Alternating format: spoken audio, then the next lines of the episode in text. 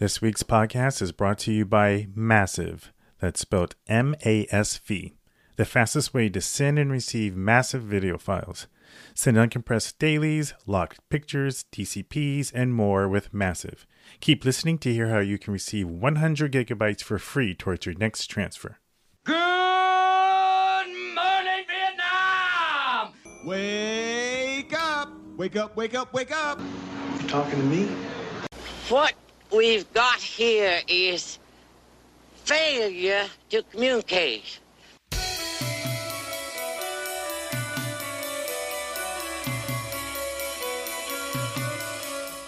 Hi, ho, all you girls, boys, and non binaries out there. This is your boy Ron Dawson coming at you with another edition of your favorite filmmaking podcast that breaks all the rules, Crossing the 180, part of the Art of the Frame podcast network and Film Tools and Pro Video Coalition. Every now and then, you come across a, a film or a TV show that totally surprises you in a really positive way. Maybe it was something you never heard about and it was a blind watch that blew you away. Maybe it was a property you were familiar with, but due to the talent involved or maybe some previous version of it, your expectations were low, but the end result exceeded those expectations tremendously. Or maybe you came across a trailer for something that looks like it's full of promise, you know, has something that just makes you so excited to see it, but you don't dare hope that it can possibly live up to the expectations set by the trailer, because, you know, rarely do they ever. But then you watch it and find that not only did it live up to those expectations, again, your expectations were surpassed. That was the case for me when I saw the trailer for Peacock's We Are Lady Parts, a six episode series about a UK punk band made up entirely of Muslim women. You heard me right, a punk band made up of Muslim women. We are lady parts. Here's a little something we thought you might like. That is me, 26, Capricorn, finishing a PhD in microbiology. And this is Lady Parts, a confused mix of hash anthems and sour girl power. Our sound is thin. We need something more. We need lead guitarist. We don't need a wanky, self-indulgent guitar soloist jizzing all over our songs. This decided. Who'd have thought that our orbits were soon to collide? You. You went to St. Abigail's primary school. You played guitar in the talent show. You got expelled for selling school furniture. Verily, tis I. Play something. Play something. Play something. I don't perform. My nervy disposition induces diarrhea and vomiting. Ew. As soon as I saw this trailer, I knew I just had to watch the series. And as I alluded to earlier, it did not disappoint. It has a Scott Pilgrim versus the world kind of vibe, with funny dialogue, a distinctive color palette, and a story that connects you to the characters. And with each episode only about 25 minutes long, the whole first season is a full hour shorter than Martin Scorsese's The Irishman. You can knock this whole thing out in an evening. And I promise it'll be two and a half hours you'll be glad you invested. Today on the show, I have the DP behind this wonderfully quirky and uplifting comedy about the most unlikely punk band, Diana Olifrova. Diana even has the look to match a series about a UK punk band. She's one of these young wonderkin types who's done so much already at her age. She has an infectious spirit you'll notice right away. So let's jump right into my conversation with Diana Olifrova, Director of Photography for We Are Lady Parts. See you on the other side. Now you're in the UK, is that right? Yeah. Yeah, so it's late there for you. I appreciate you doing this. Uh, what part of the UK are you in? I'm in London. I just finished the shoots with uh, two hours overtime. Wow. Oh my gosh. Had a pint in the pub and and came back. It's Nice. fine. Actually, it was quite refreshing to do after four months of drama to do like a silly commercial, even with overtime. It was so fun. Oh, it, oh, Yeah. I was going to ask you. Can you say what the what was the project you were shooting? It was a commercial. That yeah, commercial uh, with a new production company called Oh. And uh, it's a for insurance company, and we shot in the pub, and it was Oh, nice. super funky and easy, and yeah, it was nice. It was kind of like, yeah, it was easy. It was nice. I had the best crew. It was a good Yeah, day. yeah. So, yeah, Well, like, new people. I played lots of music. So yeah, sounds like fun. the The listeners can't see this, but like you have green hair, which goes perfect for yeah. our topic today because we're talking about a punk band. Yeah. Um, were you Yeah. into, were you were you into punk music when you were younger?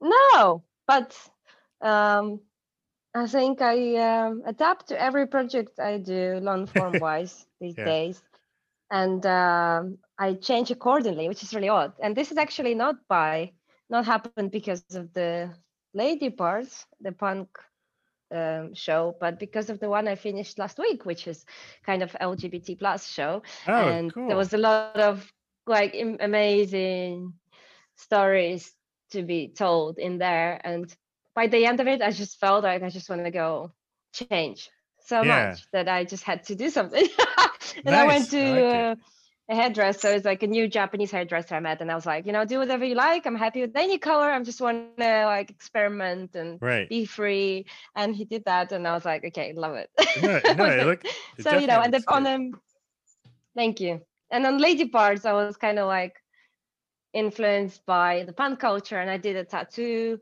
and i did a haircut the same as we had um, the main character was having Mm-hmm. The guitarist sarah i also did like a half side shaved. Oh, you uh, did. just because i was so inspired by them and i felt so close to them that i just had to change as well Good so. I think every show now I can see myself like really feeling it, you know? I'm so like empathetic that I can't help it. Just like really become part of it, which is really interesting. You're like a chameleon. yeah. Yeah, definitely. Definitely. Now, um, I'm a I'm a very traveled and astute individual, and your Brit your accent doesn't sound like your British accent. No. Where are you from? I'm from Ukraine. Ukraine. Now, what, so what brought Or you to the UK? Um, I decided to study abroad for my master's after doing five years of cinematography in Kiev. Mm-hmm. and the easiest choice was to go to London because they speak English and I knew English and I didn't know any other foreign languages. I didn't want to go far away. And I researched the best film schools in London, in the UK, and I found three that did cinematography, which was Met Film School, National Film School, and Greenwich University. And then I got Mhm. into all three, and I figured that NFTS was the hardest one to get in, so I went there. Good for you. And so, you, are you still there journey, now, or yeah. you finished and you just stayed? Yeah, I finished um, in 2015 and Mhm. stayed there. So it's been nine years now. I've been here. Yeah. Yeah. Uh, how do you like living in London compared to Kiev? Oh, wow. I mean, every time I go to Kiev, I really feel like I never left because I can like, like in nature, I'll just kind of know everything. Although a lot Mhm. of things change, but people are all the same, and I feel like the atmosphere is the same, Right. even though lots of new things are happening. But I just always feel like back home, people are slightly more pessimistic and slightly more down. Mm. they're slightly more judgmental Mhm. and limiting themselves sometimes. But at Yeah. the same time, they love experiment. They love being a little bit more uh, like they explore a lot of stuff and they open to new things and they push for boundaries. But in London, I feel like people are so free and open and supportive, hmm and there's so many other things happen, you know, without people having to to push for boundaries. It just Yeah. feels like everybody's super accepting here and Right. um, it's very interesting mixed society hmm that kind of takes everyone in Mhm. and embraces diversity It's interesting you say that. I was going to save this question for later, but it seems good since we're talking about it now. I wanted to ask you what what what is it like? What's the industry like in the UK for women in the industry in terms of how you feel you are either respected or hired? Because I know that's one of the topics that gets a lot of talk here in the US in terms of the different opportunities for women and what it's like. I was wondering if the vibe is similar in the UK or if it's a little bit different or what your experience has been like. Um, i feel like it's been quite interesting the last couple of years. It's really improved in the uk Mhm. and um, you know there's been real push for women to be uh, working in the industry. And every time we're reminded to hire more women Uh, and a more diverse crew like all the time so i quite appreciate that and you know in mm-hmm. the beginning i was like oh i don't like this that i'm hired because i'm a woman but at the same Mm. time i was like you know what? I'll take the job. I take any job. It's good. So i think she doesn't complain you know i'm gonna get it. Mm. So yeah there's been a lot of like kind of but at the same time i understand lots of guys are going like oh why like only women are working? But i think it's not true. I think everybody is busy and everybody has a job because there's so many jobs at the moment. So this is great.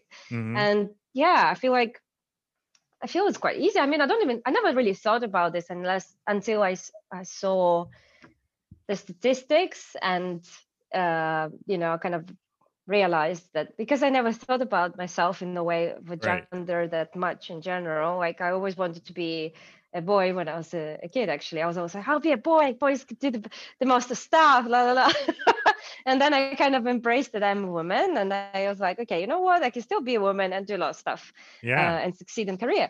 So I just went for it. and I never thought much about it, but now I look back and I realized that I had to push so much through, and I was always surrounded by men, and I kind of made friends with all of them, and I kind of felt Mhm. like part of the gang all the time, you know. And I'm Mhm. like, well, then I'm a, with a man uh, community with women, so I always kind of just didn't think about it much. But now I realize how hard it is for some people to really fit in, you Mhm. know. So I always try to help Yeah. and in Ukraine, there's not that many women working in the industry, but it's many more people studying. And I can see like there was one cinematography course was like 10 women uh, got in and no men at all. So I just feel like they're really pushing for it in terms of Right. um, bringing more students um, and things like that. So that's great. But also it's hard. You can like learn and study, but actually work and stay in the Right, industry is right. another thing. I feel like lots of women drop off around like mid 30s or around 40 when they want Mhm. to start a family and have kids. So that's other thing you start thinking like, do I need to keep pushing my career if I want to have family? What can I do? And what you know? And I think that this is something still not really much discovered, and there is not that many examples of good combination of both. And Mhm. I find that this is something quite challenging Yeah. to face, and we need to work on it a bit more. You know. Yeah, yeah. Do you would you have described yourself as a tomboy growing up? Are you familiar with that term? I'm in a way. Yeah, Yeah. I could say that. I was always like um fighting the boys and Yeah. stuff like that. Do you yeah, and I wanted to be a musketeer. did you really? so I'll be a musketeer when I fun- grow up. I'll be a musketeer because I love the all the books about musketeers and I love funny. all the films uh, about musketeers. I watched that was all my first films to watch, like with Richard Gere, like Wow. Last Knight, and all those. So did you want to be did you wanna- romanticizing? did you want to be D'Artagnan or one of the other ones? Everyone wants to be D'Artagnan, hundred percent. The first one, one Of of the best one, of course. Of course. um, I was gonna ask you, are you familiar with? So, I mean, this was made before you were born, but I don't know if you've seen them. Have you ever seen any of the Pippi Longstocking movies? Are you familiar with that character? no. It was so Pippi Longst Pippi Longstocking is this. I only brought it Oh up. yes, I know. Baby Dimitrov. Of course I yeah, do. yeah, Yeah, She has yeah. the red, She has like the red ponytails. Yeah. Um, and then in the I don't Yeah. know, I think in the seventies they made. I think it was made in. I want to say either Sweden or Norway. But when I was a kid, I would watch the U.S. versions and they were dubbed. Um, but they were always so cool because she went on these wild and crazy adventures. I was so I was just wondering if you were like a Mhm. little Pippi Longstocking growing up, because she would- she would beat up everybody. so. Yeah. She was super strong. Um, I haven't seen it for a while, but I, I have Oh, to yeah, watch me it neither. back. Yes, I- I, I- so. I know she's like uh, really funny and Yes. um, lots of outrageous outfits and stuff like that. That's Right, right. funny. I, I have a feeling it probably does not hold up. Um, one of the questions I like mm-hmm. to ask people when I start out is do you remember what your first movie memory was? That was the film I just said uh, with Richard Gere. Oh, the the Three Musketeers. The last, the last, knight or the first knight? No, it's yeah, it's called. Mm-hmm. Is it called the last knight or the first knight? Последний рыцарь. Yeah, no, I don't remember. Ah, oh, I need to Google it. So it's Yeah. with Sean Connery and Richard Gere and Julia Ormond, and it's about um, the King Arthur, I think. Oh, okay. and it was a, it's not Musketeers. It's actually Knights. Yeah, yeah. England, no, England, I don't know, somewhere, somewhere there. Uh, and it's about being loyal. It's about love. So that's my favorite and first film I remember really well, and I watched it many, many, many times. So Yeah. that's it. That's the one. what was it about that film that appealed to you? Do you know what was it about it? I think it was just about about love, yeah, about love Mhm. and passion and being yeah, being in the moment and just yeah, and it's just so beautiful and it it Yeah. just really you could really feel it, you know, and I really loved it. I could really feel it. Uh, I think that's what I always value in the movie making when you can make people feel. Yeah. Have you seen the trailers for the Green Knight that's coming out? That's another Mm-mm. Arthurian legend. oh my Uh, god. Um, and it's I love all these legends. yeah, and it's based um it was done by the same director who did a ghost story and it Mhm. is coming out. It looks as a cinematographer, I think you'll absolutely love it. It looks amazing. I think you should check it, especially for someone who's into like knights and whatnot. Did you ever see the original? There was another Go ahead. Uh, there was another film I, I remember from my childhood, which is also about actually Musketeers this time. I think it was Leonardo DiCaprio. It's called The Man with Iron Mask. This is also one of the first films I I remember. remember that You film. know that was that? I didn't know that was a Musketeer movie. I never saw it. So interesting. Yeah, that one also. Same kind of topic and stuff, you know, Mhm. like period movies. Um, yeah. Have you ever seen uh Excalibur? This was made a long time ago. Oh, I heard about it. Yes. I I'm haven't seen it, but I heard about it. Be- On the shoot I did uh, this three months, they had a, a rigger that looked Yes. like the main character there. Yeah, yes. and people kept showing it, laughing.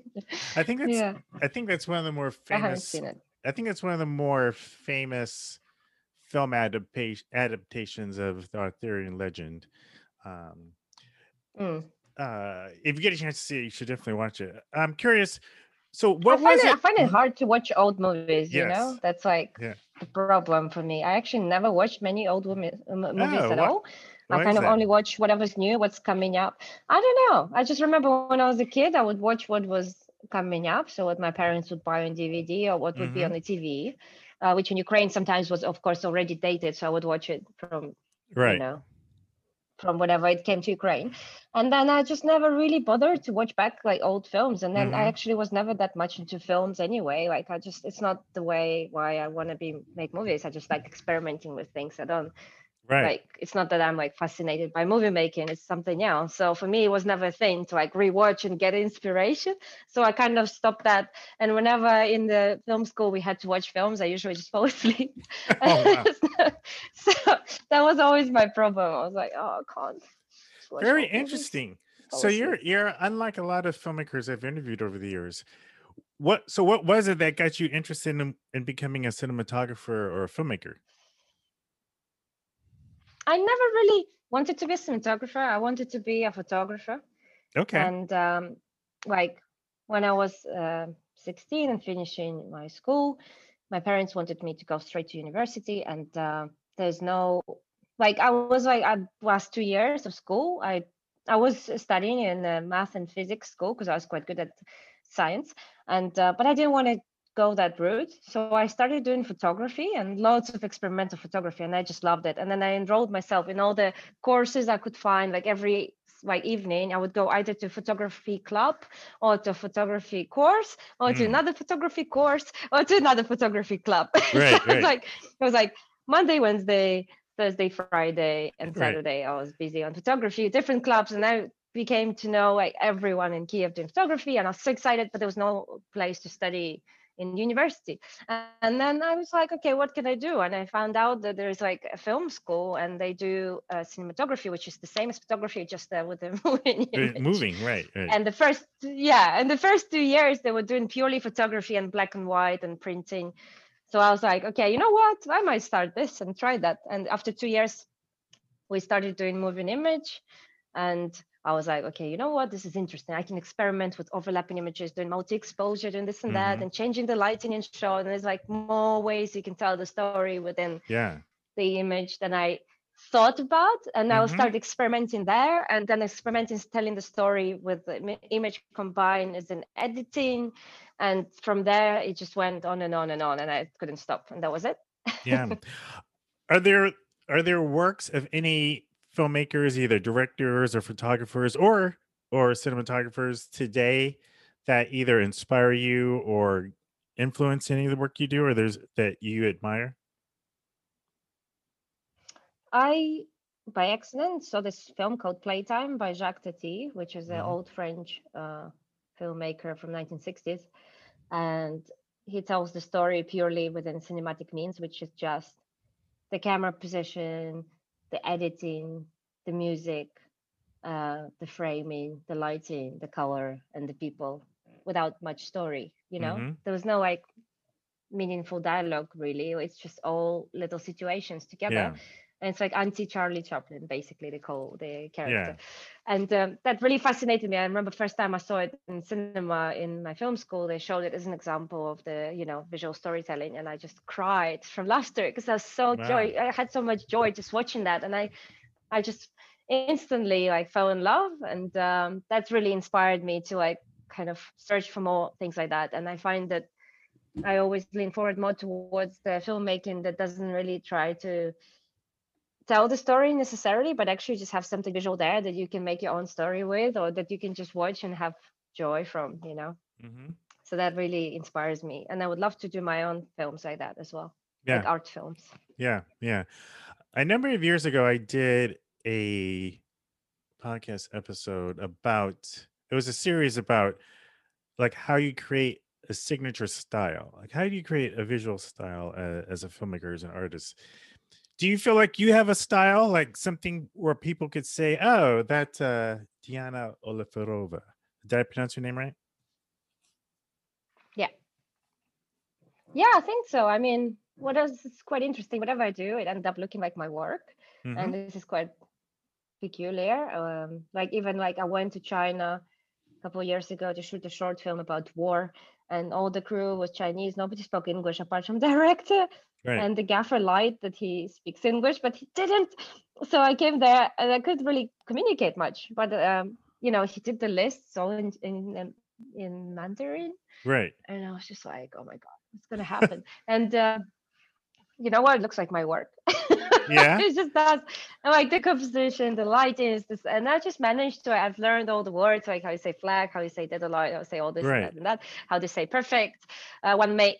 Um, and they loved me. Like they just like we just really synchronized somehow. And whenever we turn around, it's already lit the way I like it because I just managed to like you know with the justification, like just show them everything how Right. to with gestures show them everything and they kind of understood so i think yeah it's like it's just a combination of my composition i think that i'm quite Mhm. precise my composition and i love every image to be like a painting and really finesse it and i really care about every frame and i can't let go anything Right. any detail i'm quite like uh, you know attached to like details and attention to detail but also i like an element of um of like inspirational like things Mhm. happening on the day like in the moment i like to watch what's happening with the space in the moment or with the actors and catch things that are slightly random and make Yeah. something slightly off so, it's not super per- perfect and i like to mix those two approaches having something very precise and then adding something on a on a s- situation Right. that just you feel like it's good to do so that's yeah that's how i make it work i think i don't know. And also of course i think a lot about the camera positions angles and point of view and how do you tell the story with the movement and mix of shots together that i managed to influence director to go with you know depending on what they want to do with the story. I find that this is also my heavy in heavily i'm always heavily involved in, in doing shot lists Hmm. and thinking about how to tell the scene within the shots or how to combine the shots to tell the scene, how to make like a developing shot to tell the scene, or what you know, whatever we need to do, and influence the rhythm of the image Mm-hmm. to tell the story as well. So I'm always make sure I talk to the director a lot and really try to merge my vision and my storytelling skills with their So it's always a big part of it for me is to talk to them. Yeah. No, that's a And good. listen mainly, actually. No, that's actually a good segue into one of the questions I was going to ask you, which which was, how do you find how do you like to work with directors in terms of determining like what the shot is going to be like? You know, some directors are very much hands-on in terms of the cinematography and creating the shot list and creating the visual and the image and the composition. Some directors like to work more with the actors and they leave a lot of the visual aesthetic to the cinematographer. How do you like to work? I mean, I'm quite easy. I don't, I don't tell them how I like to work. I mainly ask what they prefer, Mhm. um, and then wait for them to make a move for me to understand how to accommodate um, their way of like creating.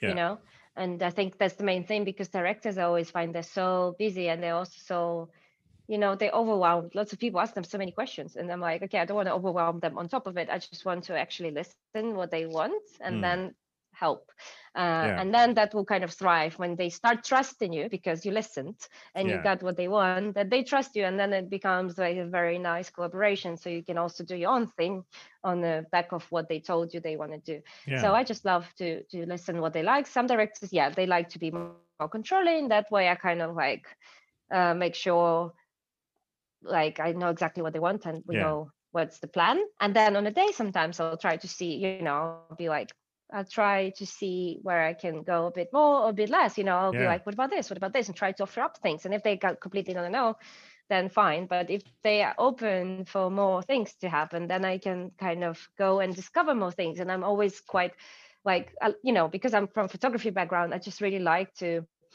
um, discover things and I like to be very curious about anything like the space, the characters, the actors, the light, the colors, the costumes, the art department, whatever we can change, whatever we can look at. I always walk around on the rehearsal and try to find different angles, even if that's not in the plan. I still take lots of pictures and then I show them and see what they like, you know, and see how they feel and how Mm. they, you know, whether they agree on something or not. And you try to feel it out a little bit. So you're really attached to what they are right there, what they're feeling, you know. So I find it's it's just very important to try and then see if they're open for any further you know collaboration or not because if they're not there's no point trying to push it because it's just going to make it worse so it's Right. it's just important to know where is your limits you know Yeah.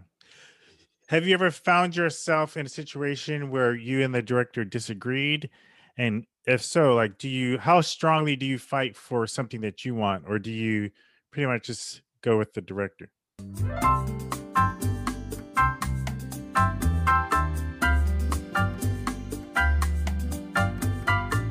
We'll be back to the show shortly, but first, a word from the people who help keep the lights on. Today's movies and TV shows operate in terabytes. So, why do most file sharing providers cap data transfers to a couple hundred gigs? Modern filmmaking runs on massive files, and massive files called for massive transfer. Spelled M A S V, MASV is a file sharing solution for those who want to move heavy, uncompressed videos through the cloud without limits. No subscriptions, no complicated IT setups. MASV's pay as you go model is designed to ship big files in record time at 25 cents per gig, and all you need is an internet connection. Sign up for Massive today using massive.io slash AOTF and get 100 gigabytes free towards your transfer. That's M A S S I V E dot io slash AOTF as in of the frame for 100 gigabytes of free transfer. Now back to the show. Have you ever found yourself in a situation where you and the director disagreed? And if so, like, do you, how strongly do you fight for something that you want, or do you pretty much just go with the director?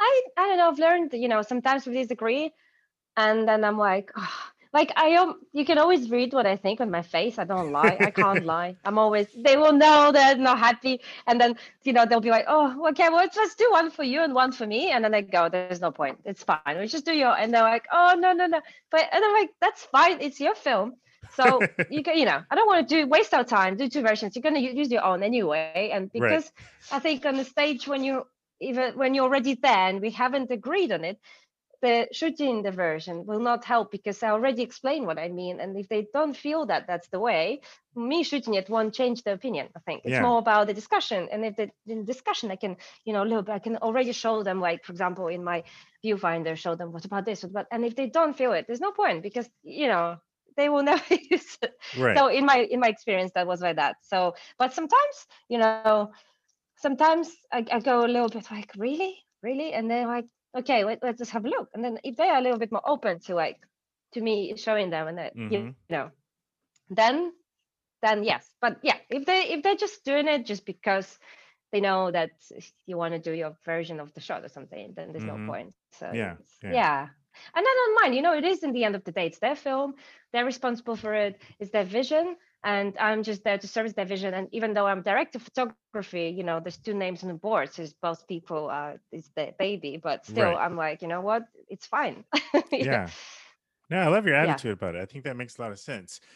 I mean, one of the things that I've learned whenever it comes to any kind of creative collaboration is it's really important to have a person who has the final word because, you know, particularly if you're making a film, if you have too many cooks in the kitchen, as the saying goes, and you don't have anyone who can say at the end of the day, this is, and I think it should be the director. This is my vision. We're gonna do it this way because they usually, you know, him or her will usually be the one, or them will be the one that is going to, uh, whose name is going to be in, who's going to be, who's going to, that people, you know, th- it's their responsibility in essence. And so yeah. I think, you know, having that and having a team that you can trust to like either make your vision come to life or to give you good advice and feedback that you trust and then they still they'll still listen to you if you have something different i think really makes for the best collaborations for yeah. sure yeah i think sometimes there's just no point no point fighting because it's like mm-hmm. okay we made decisions why do we do two versions you know yeah. and also ultimately sometimes you just you can service the project and you can make it look fine but you feel like it's not your right. person you know at some point some you know we work so many people and every day i'm like okay that was fine a service division it didn't feel like it was my thing it was not really like a super merging experience and sometimes we try again the same person and it changes because you like work together more they trust you more and then you get really interesting results. But sometimes it just doesn't work and it doesn't work again and then you just don't work with yeah. that person because you know there's no point continuing. They will find better collaboration in the future. And you know you can just do a thing a job and make it look good but it won't be your like your soul. It won't be your heart like, right. yeah. So yeah. i think it's also important to listen to what is really like gets you going what makes you excited and what makes you progress and think mm-hmm. new things and that's what you want to keep as a collaborators yeah well I, I want to talk about we are lady parts because when i saw the mm-hmm. trailer for this show as soon as i saw it i was like i have to see this oh i'm all over this and by the time people hear this interview, I would have played a piece of the trailer and and so they'll have an idea of what it is. But you know, this idea of an all-woman Muslim punk band, like just the premise sounds fun and amazing. And and it definitely has a, an interesting look to it. So I want to start off by asking, like, how did you get like how did you get to be a part of this project? How did it come about for you? Um I was invited to do an interview with Nida, the director, for another job actually, for another pilot. It was like two years before we shot uh, We Are Lady Parts, and I didn't actually get that job. but then she called me for pilot of Lady Parts because she said I really felt like your vision and your mm-hmm. attitude and the way you work would work with that show. And yeah. it was quite interesting. Come back, interview with her again, but for another show, read another script and uh, yeah and then we immediately hit it off and did the pilot it was like 15 minutes a pilot we shot it in a week. It was very exciting and it was really bold and it went really well. Uh, it's still on youtube i think actually that pilot. And um, yeah and then after that they commissioned the show. So it was like a no-brainer to use pretty much the same crew mm-hmm. um, the same yeah the same core crew. So it's like the same production designer dop and costume designer and makeup. And um, even the first idea I think was the same. Yeah, so it kind of like really brought it together and we stayed together. So then we did the show. Yeah. You mentioned the pilot. Yeah. So my understanding was you guys shot a pilot, was it a few years ago? And then eventually got picked Yeah. up later, right? Yeah, well, it was yeah, they did it a couple years ago, and then we Right. commissioned the whole uh, six episodes. Yeah. And when they commissioned the six episodes, had because I saw it here in this in the United States on Peacock. When they commissioned the Yeah. six, was Peacock involved or was Peacock involved after the six were commissioned? Do you know? Or do you know? I don't know. You don't know. Mm-mm. And then the UK was Channel Four, Right, Channel and 4 then in the and UK. Peacock was connected as well. But I don't know when they got connected Yeah. or who was um, the first one to do it all. So one of the ways that I, when I was watching it, it gave me, uh, you know, it, it kind of reminded me of uh, some of the scenes. Kind of remind me of Edgar Wright's Scott Pilgrim, like these wild imagine. I don't know if you've ever seen that movie, Scott Pilgrim versus the World, where they have this, um, these wild imagination scenes and these, uh, you know, these very like stark camera angles. Was there it, Yeah. was there a particular influence you had in terms of the look for this for this show? Is that is that the Diana look, you know that that we saw? Tell us about Uh-huh. like how you came up with this look because you have a lot of center composition, you have a lot of fun angles, um, the colors really pop. So I was really curious about how you and Nida worked on what the visual look of the TV series would be. Uh, I think yeah, I think you must be right about the reference. I'm not sure. I haven't seen that, but I think she was showing me some stills from it, and I was just like, okay, cool. I just watched that little, like I Yeah. scroll it through. so Yeah, like yeah. a whole list of different films, and I kind of scroll them through to see the looks. Um, and yeah, and then I would come up like we, I would read the script and I'll feel something like I've done, like this I've done before, or something like I like that I wanted to show her because there's a lot of Mhm. like also music videos that I've done or short form projects that I felt like would be suitable and experimenting with lots of lighting colors and things like that. And um, that way it would kind of merge our ideas because she has a lot of films knowledge and I have a lot of like experiments I like to do Mhm. on art and photographs and whatever else. And uh, we would just kind of show each other stuff. And um, there's a lot of uh, references from different movies in the show, and I didn't know that some of them. Like I didn't actually know um, Clockwork Orange. I only watched it couple of months ago, actually. Mhm. it's just like, and then I've realized there's so many like things, in scenes there. From there, I was like, oh, that's that scene. Right, it's right, kind right. of funny. Um, you know, like really, like we already shot it, and I'm like, oh, that's that thing. Right. so sometimes I find like, even though I'm behind, but it's also like in that way, I'm not that biased by the reference. You know what I mean? I Mhm. will do something different, even Right. though director has that reference in the script and in the look. But I'm like, I shoot it that way, and I think about it a different way. I'm not going to be thinking of, to match the still I saw in Right. the film. Right. So that was it. And yeah, lots of stuff like the two main characters in the show from how we decided we're going to make it. So one is Amina, which is the main girl that changes, and another one is Sarah, which is the guitarist. And um, she's um, breaking up with her boyfriend and all that. And she's going through a lot of stuff with her family. And we wanted to approach it visually as two different styles as it Amina's world and Sarah's world. Oh, interesting. So Amina's world will be quite nice and pastel. The movement will be much more slow and much more floaty. Lots of steadicam, lots of tracking shots, lots of like nice little like following movements. And Mhm. Saira's will be mainly handheld, quite gritty. Uh, looks everything kind of slightly muted, slightly desaturated, more contrasty, and darker Mhm. and much less like beauty lighting, a bit more like okay, we don't have the highlight, we kind of keep it in the shadows. We just like really embrace the rawness of it and kind of try to explain her anxiety in a visual form. So you know that was like two things that we were going to do like each time we have these characters and sometimes when they meet you know you kind of decide whose scene it is and who is more powerful in each scene and Right, sometimes that's- it would change through the scene and whatever we decide like it's just kind of like you have a rule and then you decide to change the rule or you decide to not follow the rule because you have another reason for it. So that's quite nice you know like we like to come up with the rules for the visual language but then if we need to break it it's fine so that kind of it was an interesting experience and interesting approach to that and you know, I I definitely think it works because when I think about the scenes that really pop in terms of the color, like I think of the Amina scenes.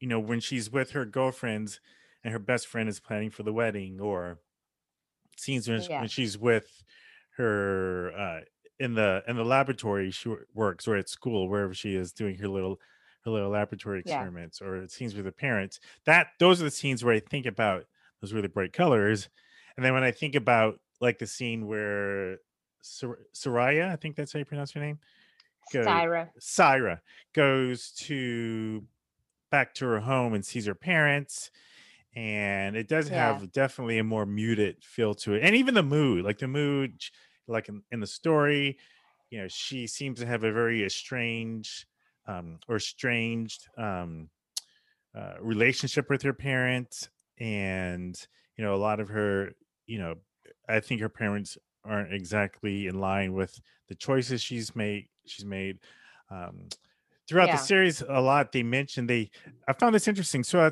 throughout the series they mention or they bring up the you know they bring up the term halal which i know in the muslim in the in the in the muslim uh belief system is something that's like forbidden i think or or something that's Yeah. not um good for that but they never ha- de- haram, haram. haram that's it Music haram is haram. Thank yeah. you very thanks for that correction. But they never define it in the show. Like there's either you either have to figure it out what they're talking about or they assume you might know it. Was there Yeah. was there do you know if there was a conscious choice like not to make definitions of certain Muslim either terms or or belief systems for the audience and let the audiences come along? Was that ever discussed? I'm just curious. I don't know. Actually, it was not uh, discussed much, and I wonder if that's you know because the audience for it it could be mainly the people who understand it, or Mhm. like for me, I didn't know much, and I would keep asking her. I'm always asking questions. I'm so curious, and I think it's Yeah. also important as a cinematographer to keep asking questions so the director understands that if you don't understand something, that also might mean that other people might not understand it. Sure. So I'm always like, when I read the script, I'm just like question mark, question mark, question mark, Right. and then we discuss them like, so what's that? What's that? What's that? What's that? and also because I'm from different culture, um, even like when sometimes somebody makes very uh, like kind of in Britain that everybody knows something, and then I come Right. from Ukraine, and then I ask them questions, and because the project will be released in lots of countries, they realize it's important to sometimes explain a bit more. So that was quite Right. interesting. But in this one, I I think I kind of had the feeling that maybe it was kind of good for people to go and Google and find out what that means because No, think I agree. That's really cool. Yeah, no. And it's like it, I think it's like the show that doesn't let you slow down. That it just wants you to catch up. It's kind of like that. It doesn't explain too much. It wants you to be like, "What's that? I want to know. I know." Like that kind Yeah. of feeling. Even when I was shooting or reading it, I was like, "What's that mean?" And yeah. I just wanted to exactly know everything so I can be part of it. You know, Yeah. Now the show, the season like is inshallah. They say inshallah, and I'm like, "What's inshallah?" right, right, right. yeah. Now the season, it's it's six episodes, and each episode is like twenty five minutes or so. So all told, like it's it's like it's less time than like The Irishman by Martin Scorsese. So I was wondering, how did you guys shoot it? Did you shoot it more like a feature film? Uh, versus, you know, because with a lot of television shows, depending on the length of the show, you know they may shoot it episode to episode but i was wondering if this one was shot more like a feature or if there's any thought or discussion about that Uh, what do you mean by feature exactly? well because because when and again a lot of it has to do with like how long a show is so i think of you know you think of a tv show as like maybe they shoot you know they they shoot each episode i- um, in its entirety and versus whereas with a feature film they think about the entire storyline and they you know shoot out of order based on the storyline but they're thinking of the entire storyline Mm. whereas on a tv show they may think of the storyline of just that episode um Ah. and a lot of it depends on the sh- show so i was wondering when you guys were shooting were you thinking across in terms of the shot lists and the days that you're shooting were you thinking across all six episodes or did you shoot like each episode individually if that makes sense I think we're shi- thinking about across the whole thing, really. Yeah. yeah and it was based about these two main kind of storylines and Mhm. that stylistic choices and that was it really we didn't really think about it where exactly each scene is in the story when we were shooting it because sometimes because it's the same location we have to shoot it all one after another Right. so that was it Yeah. yeah Was there any particular scene that stands out for you that was either challenging or fun or different? Mm, oh so many oh, so Mm. exciting to think about them all. um Yeah. there was one like uh, where lots of like very interesting tran- transitional moments when they're like Mhm. dreaming about something like Right. um there was like a dream scene where the drummer Ayesha is playing drums under the rain there's Right. uh, flash lights and uh, her girlfriend is there all under the rain and it's like mirrors behind them that was really cool and we had like Right. a whole rain machine inside and and flashing lights and the mirrors and everything i was like bring it on bring it on Right, right. and that scene we wanted to do black and white initially stylistically, but we lit it so nice and so rich with colors that they kept the color, which is quite Mhm. cool. Um I quite like that. it's like, Yeah. okay, cool. That means like we did even better, overdid ourselves with lighting. And um yeah, and there's a lot of interesting like things that unexpected scenes that we like wanted to shoot. There was a parlay scene when they uh, discuss social media with Sarah in her studio and it's all shot it was shot in one steadicam shot the whole scene which is like four or five minutes long and we just Mm. kept going around the table coming from Saira's entrance then around the table and until the end of they decided to keep the Instagram for Lady Parts. And um, that was really cool because initially we just had it broken down, but on the day when we got there, I knew we have a Steadicam operator that day, and it was just in the back of my mind. And then she blocked the scene with the actors, and I just came to her and was like, you know what? I just felt like this could be very interesting in Steadicam, just going around them and around them. It's kind of like a feeling of dizziness and feeling like we don't know what to do. It's quite like a decision making, it's tension. It's like sometimes you don't see someone's face and the reaction, and it keeps you curious until you come around. And she was like, "Oh my god, I felt the same," and that was Mhm. just so nice, you know, that kind of like just going with the moment, even though you have a plan. And I really, I feel like we really embrace that and try to feel what the scene feels like on the day. And that was one of the very good examples. You know, we we spent like two hours lighting it 360 so we can shoot it, but then Mhm. it really paid back because we covered it so quickly that it kind Right. of was the same amount of time as if we would shoot it properly, like in a normal way. Yeah. Um. So yeah, that was really good. What kind of uh cameras and lenses did you guys use for that shoot? For for the for the whole we TV had series. Alexa. Yeah, we had Alexa Mini Mhm. and uh, Cooke anamorphic lenses. Yeah. And are you do you prefer prime lenses or do you use zoom lenses or do you, or does it depend? Do you not care?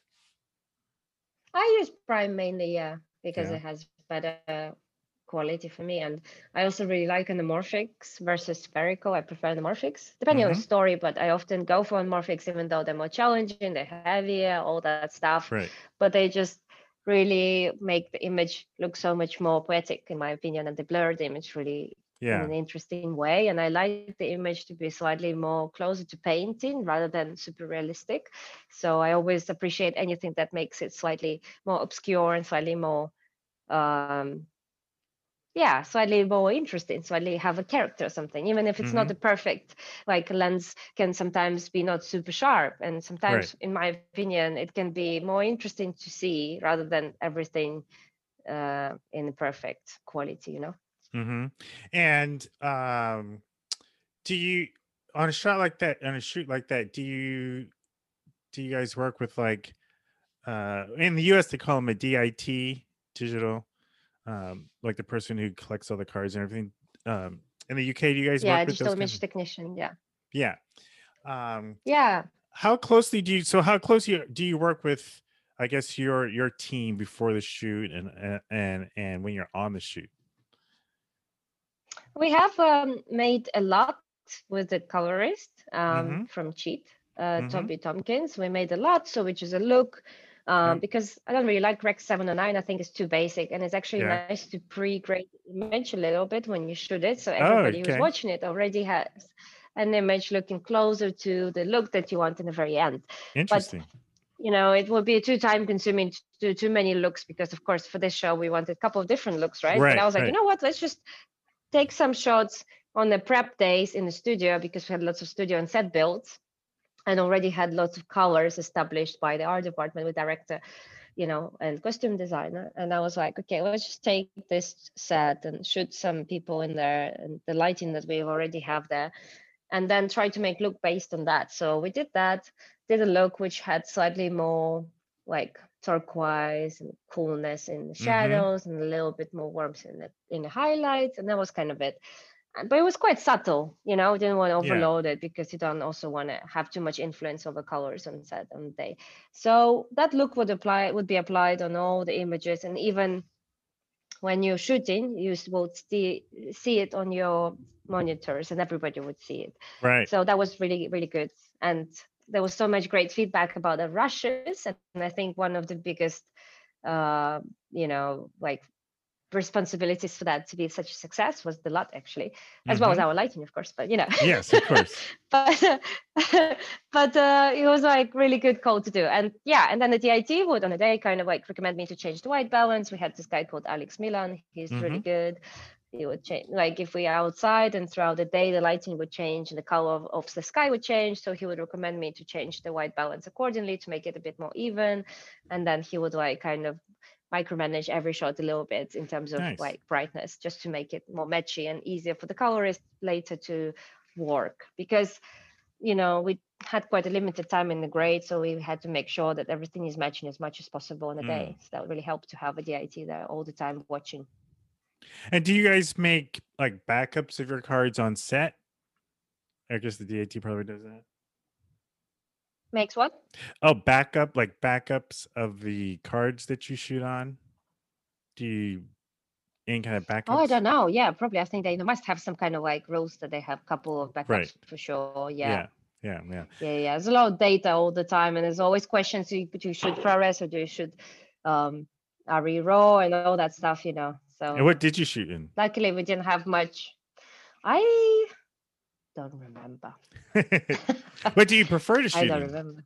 Do you have a preference? I don't. I don't know. Like it's it's always I always ask the colorist advice and because mm-hmm. I just so confused with all this stuff. Like yeah. to be honest, I think I can achieve good color and good quality in any medium. yeah, I know. in my opinion.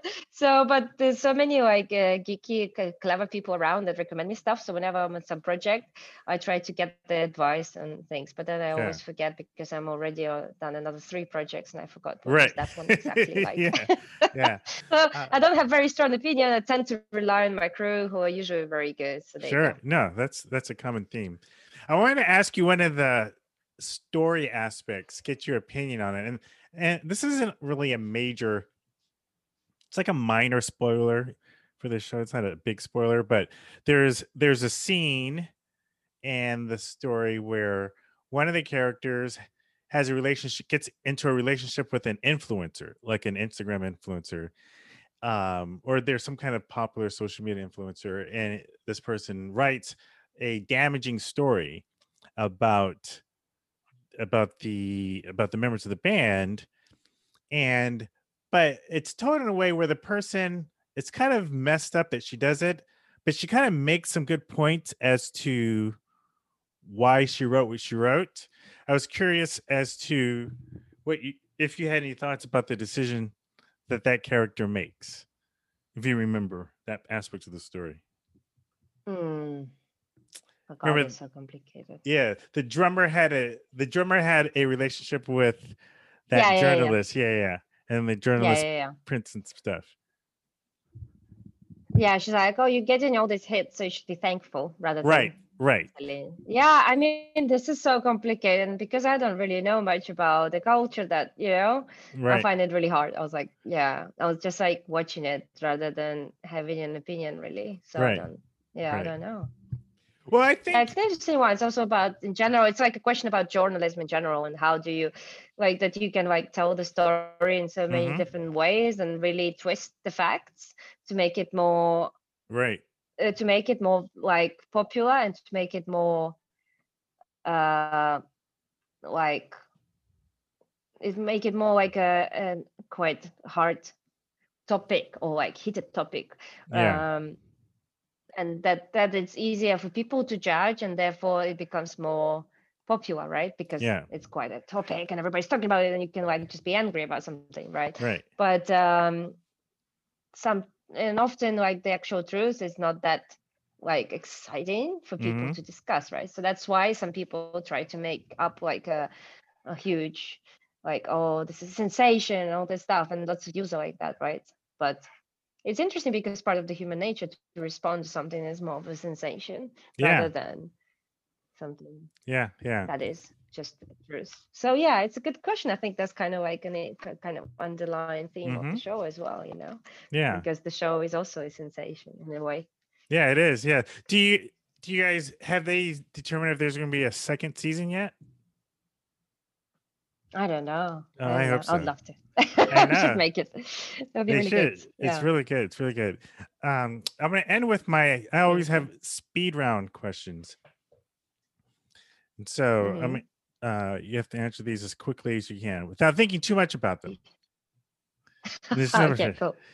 Uh, what's your uh, a guilty pleasure TV show or movie that you like to watch? Mm, Bridget Jones. Bridget Jones. Okay. Uh, the the the the movie, the one with the original one, the movie. I don't think there is. Is there a Yeah, TV show version of that? I don't think there's a TV show version. I Of that. think it's the movie. Yeah, it's like Yeah. three of them, right? Yeah, yeah, Yeah, yeah. that's good. Uh, what was the last thing that you saw that surprised you, and why did it surprise you? Mm, my God. I don't remember. Haven't seen much. You've been too busy. I've been working too much. Yeah, I kind of, uh, yeah. And the cinemas were closed, so no, I don't remember. And then don't watch anything. I got a TV actually just there in a box, and I haven't opened it. It's been a month. I just didn't have time. Hopefully, I'll find some time soon and watch something. when you do watch thing, is there a particular genre that you like, like comedy or sci-fi, fantasy? If I watch something, I I was really pushing. Oh, okay, okay, I remember now. So I watched some David Lynch because I was pushing myself on the lockdown to watch some Uh huh. some that I some things I should watch because I would probably enjoy it and could be very curious, but I would Right. never like make myself do it. So I had a friend who agreed to watch it online with me, like over the Zoom. So we watched all the David Lynch films. Oh, oh wow. It was like it was so hard, like the Lost Highway. Oh my god, that really did surprise me. But it was like it was so hard. And That's and it stayed with me for like a couple of weeks after I'm not surprised. a David Lynch mini marathon. That's be- the one. definitely. That's a good answer. But yeah, if I go for like watch something fun, I would watch like a rom com. It's my favorite. Like rom com, silly Yeah. comedy stuff. That's the best. Yeah. D- do you have a favorite rom com that you like? Uh, the Notebook. The Notebook. Interesting. And I do, and I love La La Land as well. I mean, I just like Ryan Gosling. Yeah. Yeah, there's nothing wrong with that. Uh, if you could collaborate on a film with anyone, who would it be and why? oh yeah, I want to shoot Mission Impossible. Like that's my dream. Oh, nice. So Well, I'm go, sure they'll Tom keep Cruise. making those until Tom Cruise dies, so you have plenty of time. and even further. please. Yeah, even further. Um, and then you, you and mentioned- why? Just because I think Mhm. it's so exciting to do an action film and also the one Sure. that everybody will watch, you know. And then you can maybe put some artistic influences in there. and Yeah, absolutely. I'd love to see it. I would love to see a Mission Impossible film shot by you. It would be very interesting. Uh, what's your favorite drink to get at a pub? um, What did you drink tonight? Campari on the ice. Oh, okay. hey, have you seen the TV show Yeah. Ted Lasso? Is that does that play in the UK? Don't know why. Uh, I ask only because it's about it's about an American uh, soccer coach or football coach who's brought over to the to England to help uh, this struggling uh, football team, and it's Mhm. a very funny. It's on Apple. It's on the Apple TV Plus platform.